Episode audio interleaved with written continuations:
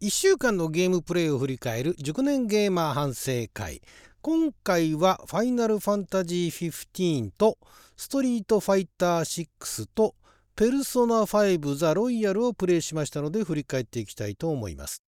あなたのじゅうにふんはちょっと拝借。こんにちは、ラジオ神の神ふみかつです。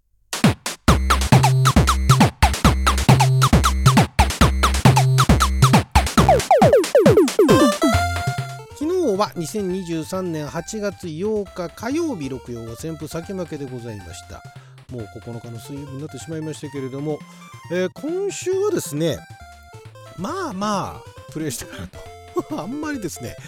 えー、ちょっと連日プレイはできなかったんですが、えー、まずあのファイナルファンタジーじゅうごですね、えー、これはあのライブができるタイミングでライブをしたというところなんですけれども、ようやくあのまあいろいろね、えー、自分が主人公があの自分が生まれ育った王国がちょっととんでもない、えー、ことに巻き込まれて、クーデターではないんですよね。なんかあの大きな勢力にあのやられてしまってみたいなでところで、えー、まあでもとりあえずちょっとあの、えー、昔のツテラとかいろんな知り合いに会いに行くみたいな感じで移動しているというところなんですけれども、えー、やっとそのなんか荒野みたいなところから、えー、町に到着しまして、まあ、それもあの、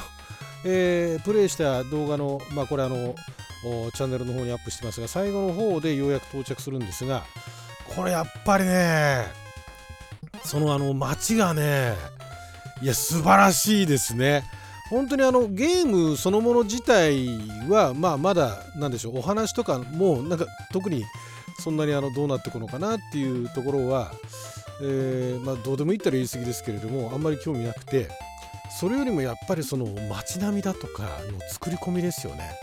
そこの風景がすごい良くて、えこんなにあこんな素敵な風景なんだみたいな、なんかちょっとねあのモナコと熱海足したみたいなところに行ったんですよそんな感じで、あこれいいなというのと、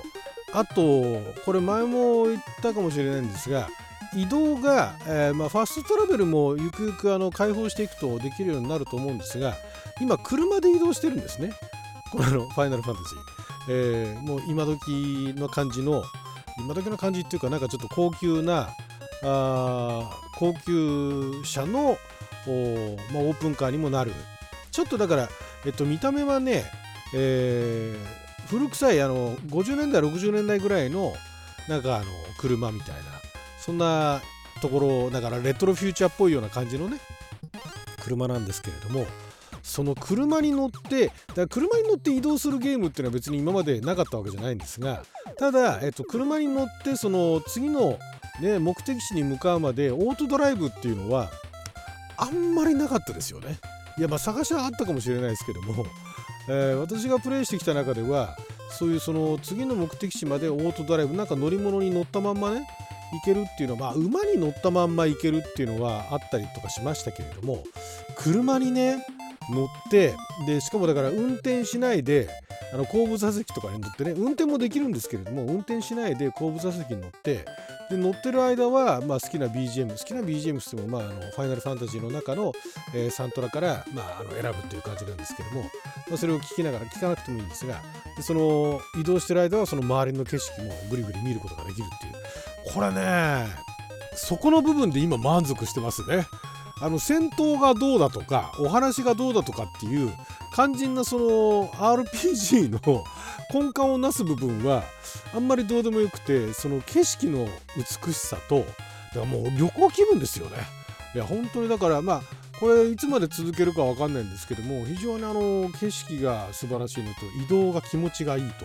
なんかもう最近全然車なんか乗ってないですから、自分が運転したりだとかね、人が運転する車に乗ってないですから、なんかねすごい気持ちいいですね。やっぱり昔その車に乗ってた時、運転してた時もそうですけども、人の車に乗ってどっかあのドライブ遠出したりだとかっていうの結構好きだったんで、なんかそれを思い出しますね。えー、そんな感じで、えー、まあしばらくは続けていこうかなと。これはあの何度も言っておりますけれども、これあのいろんな街見たらもうそれで多分満足するんで、最後まで行かないかもしれないっていうねそういうゲームです。はい、そして、えー、ストリートファイターろくですね。これもだいぶ間が空きましたけれども、えー、いろんなのちっちゃいいろんな国に行っていろんなの、えー、師匠となるね人たちに会ってはいるんですが、えっと、ようやくまたその、えー、なんだっけななんとかっていうの架空の国ですねに、えー、行って、そこがちょっとステージ広めなんですよね。でいろいろあの敵のね敵っていうかあのあのこのストリートファイターシックスのワールドツアーモードっていうのは、いろんなところにいろんな人がいて、でそこともういきなりあの拳で対話するみたいなねいや普通に会話することもできるキャラもいるんだけれども、そのキャラだとか、あともっと言ってしまえば商人だとか、あとなんか、えー、食事を提供する人だとか、えー、その人たちと戦うこともできるんですよ。バトルを選択するとねいきなりだからあのバトルすることもできるんですけども、さすがにねもうね今レベルよんじゅうぐらいまでいっちゃったのかな。だからいやよんじゅうは行き過ぎか、よんじゅうまで行ってないかなんだけれども、もうだから最初のあのいち桁台とかに桁の最初の方のレベルの中のモブですよね。街中歩いてる人たちの近くに寄ると向こうから襲ってくるってことはあまりなくなりましたが、まあその新しい、えー、ちょっと広めのステージのところに行って、であそういえばあの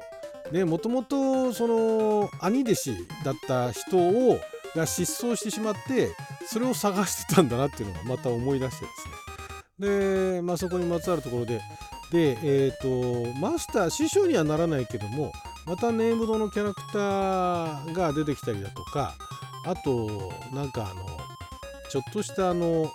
えー、チーム戦ですね。チーム戦で、えっと、メンバー見つけて、でそのニューヨークのねその町の代表になるんだと、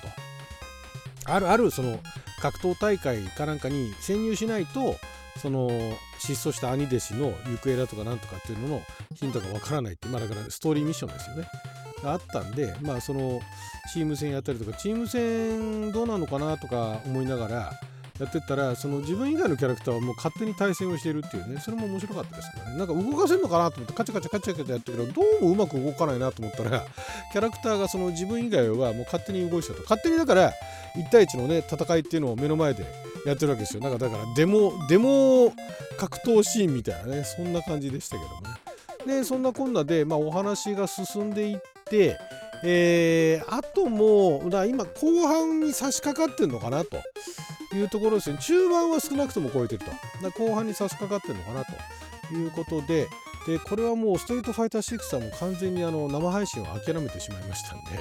まあ、これはあの収録して編集してアップしていこうかなと思っております。そしてえチャンネルの方には配信してないんですが、えペルソナファイブザロイヤル、これがねえっとやっとその最初のなんていうんですか、最初のボスって言えばいいんですかね、えー、を倒すところまで行ったと。でまあ言うなればあの単性バトルですよね。あの ジェイアールピージー おなじみのその戦闘シーンになったら、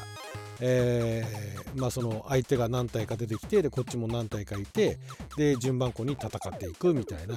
ところで、で正直その ジェイアールピージー ってあの始めた頃ね、昔その始めたそのドラクエだファイナルファンタジーだみたいなんで始めた頃はあのまだ新鮮さがあって楽しかったんですが、まあもうさすがにこの年になってくると、もうそういうなんかあの、えー、いわゆる昔懐かしの ジェイアールピージー っていうのは、えーまあ、よっぽどの演出がないと飽きるだろうなと思ってたんですよ。たんですがペルソナファイブのこのザロイヤルっていうのはそこのね見せ方なんでしょうね。見せ方がめちゃくちゃかっこよくて、あれほんとうまいなと。ででそういうその見せる演出っていうのも、だからアニメーションみたいなのね入ってる演出も、これもあのゲームによっては最初のうちはうおかっこいいってなんだけど、でもだんだんやってくるとそこら辺がなんかもうもういいよと、まあ飽きたよという感じになると思うんですけども、少なくとも今の段階までまだね飽きないぐらい何遍見てもかっこいいんですよ。なんか曲がいいのかな、 ビージーエム がかっこいいってのあるかもしれないです。だから、ね、ボーカルが入って何歌ってるかよくわかんないけど、ボーカルが入ってる曲がその戦闘シーンでは流れて、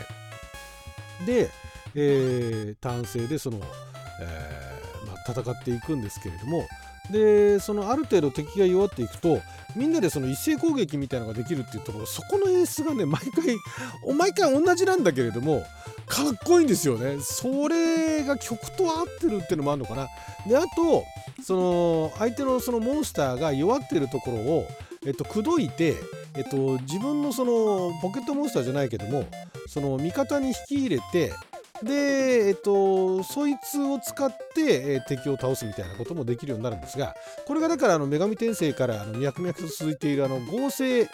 体ができるんですよね。いくつかその敵の、まあ、モンスターって言っていいのか、いいのか分かんないですけど、それを集めてってそれを合成していってどんどん強くしていくみたいなね。で多分これ何と何を合成したらこれだけ強いものができるんだよっていうのは分かると思うんですが、まあその逆算してね合成することもできるんですけど、これがね地味にね面白くてですね、何ができるのかは分かんないんだけども、敵をその、まあ、弱った敵をたまにねあの、えー、確保したりとかして、